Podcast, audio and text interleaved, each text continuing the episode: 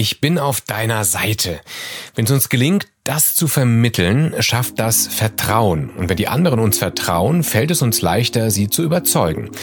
Dieser rhetorische Kniff ist sehr wertvoll und lässt sich treiben bis hin an moralische Grenzen, indem wir Solidarität nämlich nur heucheln. Oder sagen wir es klar, indem wir lügen. Das wird in der geschäftlichen Kommunikation reihenweise so gemacht. Aber wann ist diese Art von Verbrüderung einfach clever? Wann einfach nur noch mies. Herzlich willkommen zu Karriereleiter. Ein Wirtschaftswoche-Podcast von Markus Werner.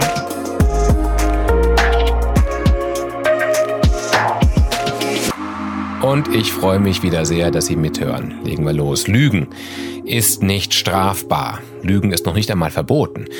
Da muss schon mehr passieren, bevor es juristischen Ärger gibt, etwa wenn die Lüge eine Täuschung über Tatsachen ist, die dann bei einem anderen zu einem Irrtum führt, der dann wiederum eine Vermögensverfügung auslöst, wodurch ein Vermögensschaden entsteht, dann ist das zum einen nicht schön und zum anderen strafrechtlich betrachtet Betrug gemäß Paragraph 263 StGB. Wenn aber der Kellner der Frau am Tisch sagt, immer wenn ich ihr Lächeln sehe, geht in meinem Herzen die Sonne auf, und die Frau bestellt daraufhin beschwingt ein zweites Glas Prosecco, weil der Abend aus ihrer Sicht einfach wunderbar ist, dann mag das Kompliment eine Lüge gewesen sein, aber verboten ist das nicht. Dennoch kann man sich fragen, muss diese Heuchelei sein? Die Antwort des Kellners lautet womöglich aus Umsatzsteigerungsgesichtspunkten ja. Letztendlich sind unsere kleinen schauspielerischen Einlagen gesellschaftlich akzeptiert. Mitunter freuen wir uns sogar über Lügen, sogar wenn wir wissen, dass es Lügen sind, einfach nur, weil wir das Geflunker als Zeichen des Respekts empfinden. Sie sehen von Jahr zu Jahr jünger aus. Das ist einfach nett gesagt, auch wenn jeder weiß, dass das zumindest auf lange Sicht nicht stimmen kann. Tatsächlich spielen wir unseren Mitmenschen so oft Dinge vor, dass wir selber schon nicht mehr merken, dass es Zirkus ist. Etwa die Einheitsantwort Gut, danke auf die Frage Wie geht es dir? Oder unser Lächeln, wenn die Kollegin im Gang entgegenkommt, mit der man eigentlich nicht viel zu tun hat. Sie zu treffen, lässt uns eigentlich kalt. Es gibt keinen Grund vor Freude zu lächeln. Dennoch tun wir es. Als soziales Zeichen, ich freue mich, Sie zu sehen. Dass es aber auch anders geht, das zeigen oftmals junge Männer aus dem Nahen Osten, wenn die sich auf der Straße begrüßen. Das geht oft mit freundlicher kurzer Umarmung oder Handschlag, sogar mit angedeutetem Küsschen, aber oftmals ganz ohne zu lächeln. Das mag Westlern kühl oder sogar gespielt obercool vorkommen, aber dafür spielen die Westler eben das Lächeln. Spannend wird es aus moralischer Sicht dort, wenn wir Methoden anwenden, um andere in ihrer Meinung zu beeinflussen oder sogar in ihrer Entscheidung. Wenn wir dem anderen etwa fürsorglich begegnen, um am Ende selbst davon zu profitieren. Wir haben ja hier in dieser Kolumne schon davon gesprochen, wer seinem Kunden ein warmes Getränk in die Hand gibt, überzeugt im Zweifel besser, weil sich der Kunde in diesem Moment geborgener fühlt als ohne Kaffee oder mit einer eiskalten Cola. Wer jemandem vorab ein kleines Geschenk macht, darf eher darauf hoffen, dass der Kunde kauft, denn der fühlt sich unbewusst zum Dank verpflichtet. Mal die Oliven probieren? Stichwort Reziprozität, die Wechselseitigkeit. Wie du mir, so ich dir. Wir wollen uns revanchieren. So funktioniert Gemeinschaft. Das ist gut. Gewitzte Verkäufer nutzen unser Sozialverhalten aber aus. Wir als Kunden sind uns in diesem Moment über die wahren Beweggründe der Verkäufer vielleicht nicht im Klaren, aber immerhin profitieren wir ja direkt. Ein warmer Kaffee, ein paar Oliven und den Kugelschreiber dürfen wir in jedem Fall behalten, wie es ja oft heißt. Das ist doch nett. Letztendlich sind selbst die ein, zwei Gin Tonics, die er ihr an der Hotelbar bezahlt, oder sie ihm oder er ihm oder sie ihr, in der Hoffnung, das Ganze möge gemeinsam im Hotelzimmer enden, so großzügig wie eigennützig. Es geht eben ums Überzeugen. Wie viele Hintergedanken dürfen also sein, bevor es kippt, bevor wir sagen Heuchelei, Hinterhalt? Eine Methode des Überzeugens in der Rhetorik ist das Verbrüdern. Ich bin auf deiner Seite. Diesem Ansatz begegnen wir in verschiedener Ausformung fast jeden Tag und ich würde sogar sagen, wir begegnen ihm manchmal noch zu wenig. In Diskussionen fällt es uns leichter, den Widerspruch durch den anderen zu verknusen, wenn wir spüren, eigentlich geht es uns beiden ja um das Gleiche. Dieses gute Gefühl wird in uns ausgelöst durch Formulierungen wie ich sehe es im Grunde ja genauso wie du, allerdings bin ich in einem Punkt skeptisch. Oder ich kann deine Argumente total verstehen, aber Punkt, Punkt, Punkt. Das alles fühlt sich an wie, wir sind nicht Gegner, sondern überlegen nur beide mal gemeinsam und wägen ab. Unsere unterschiedlichen Ansichten bringen uns beide weiter. Dies tut besonders denen gut, denen es im Konflikt stark um die persönliche Ebene geht. Und diejenigen unter uns, denen es vor allem um die Sache geht und die deshalb gerne auch mal hart auf den Punkt kommen, die sollten sich dies zu Herzen nehmen. Setzen Sie Zeichen, dass es Ihnen bei allem Engagement zum Thema auch darum geht, dass alle friedlich auseinandergehen können, ohne dass sich abends im Bett noch jemand so ärgert, dass er nicht einschlafen kann. Bei Verkaufsgesprächen wirkt es auf viele potenzielle Kunden ungemein überzeugend, wenn sich der Verkäufer auf deren Seite schlägt. In vielen Fällen ist dies ja auch tatsächlich so. Ich erinnere mich an ein außergewöhnliches Beispiel. Da war ein Kellner schlecht zu sprechen auf seinen Chef. Der hatte nämlich entschieden, seinen Laden dicht zu machen. Und wir waren zufällig am letzten Abend da. Und der Kellner hat uns gesagt, ist mir jetzt alles egal, ihr trinkt heute Abend auf Kosten des Hauses, bleibt ja eh alles übrig sonst.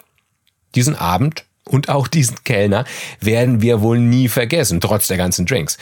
Der Kellner hat sich hier voller Enttäuschung darüber, seinen Job zu verlieren, auf unsere Seite geschlagen. Glaubwürdiger geht es nicht. Und seinen Frust auszuleben, ging aus unserer Sicht nicht sympathischer.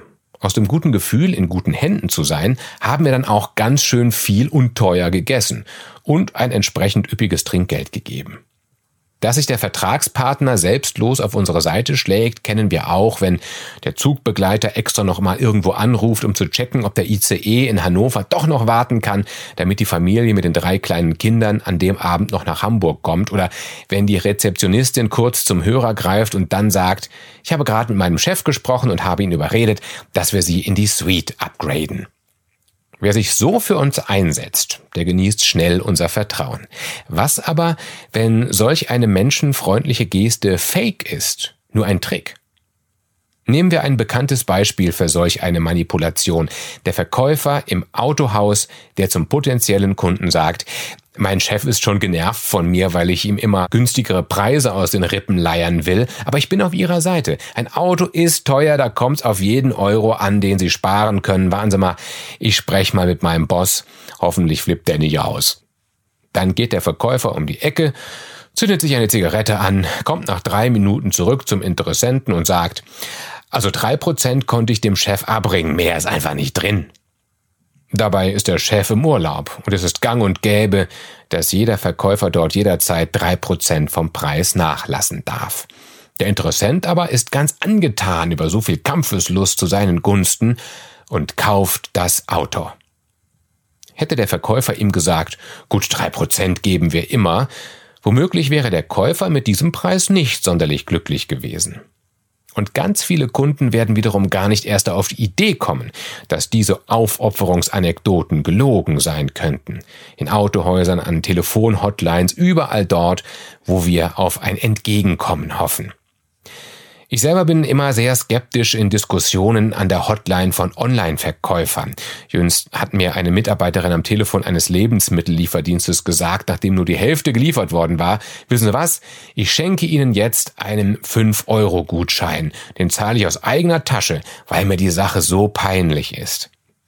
Anschließend kam ein einheitlicher Online-Gutschein mit Code. Absender war die Supermarktkette. Glauben Sie, dass die sich die 5 Euro von der Callcenter-Mitarbeiterin von deren Gehalt erstatten lassen? Oder ein Mitarbeiter eines großen Online-Händlers, der mich in die Warteschleife gesteckt hat und nach fünf Minuten war er wieder da und sagt, ich habe jetzt fast einen Anschiss von meinem Vorgesetzten kassiert, aber ich kann Ihnen da einen Gutschein von 20 Euro als Entschuldigung anbieten. Ich habe alles versucht, aber mehr geht einfach nicht. Wenn jedes Mal hinter den Kulissen des Callcenters die Fetzen fliegen würden, sobald sich Kunden beschweren, dann gute Nacht. Aber der Effekt ist enorm, obwohl ich fest davon überzeugt bin, dass die Frau die fünf Euro nicht vom Gehalt abgezogen bekommt, habe ich mich dazu hinreißen lassen zu sagen, ich möchte nicht, dass Sie dafür selber aufkommen müssen, Sie sind ja nicht schuld. Was wäre die Alternative gewesen? Ich glaube Ihnen kein Wort, aber schicken Sie ruhig den Gutschein. So empfindet man meist einfach nicht, wenn jemand anderes behauptet, sich für einen aufzuopfern. Dazu kommt, dass man eben doch nicht zu 100 Prozent sicher sein kann, dass man hier gerade angeflunkert wird.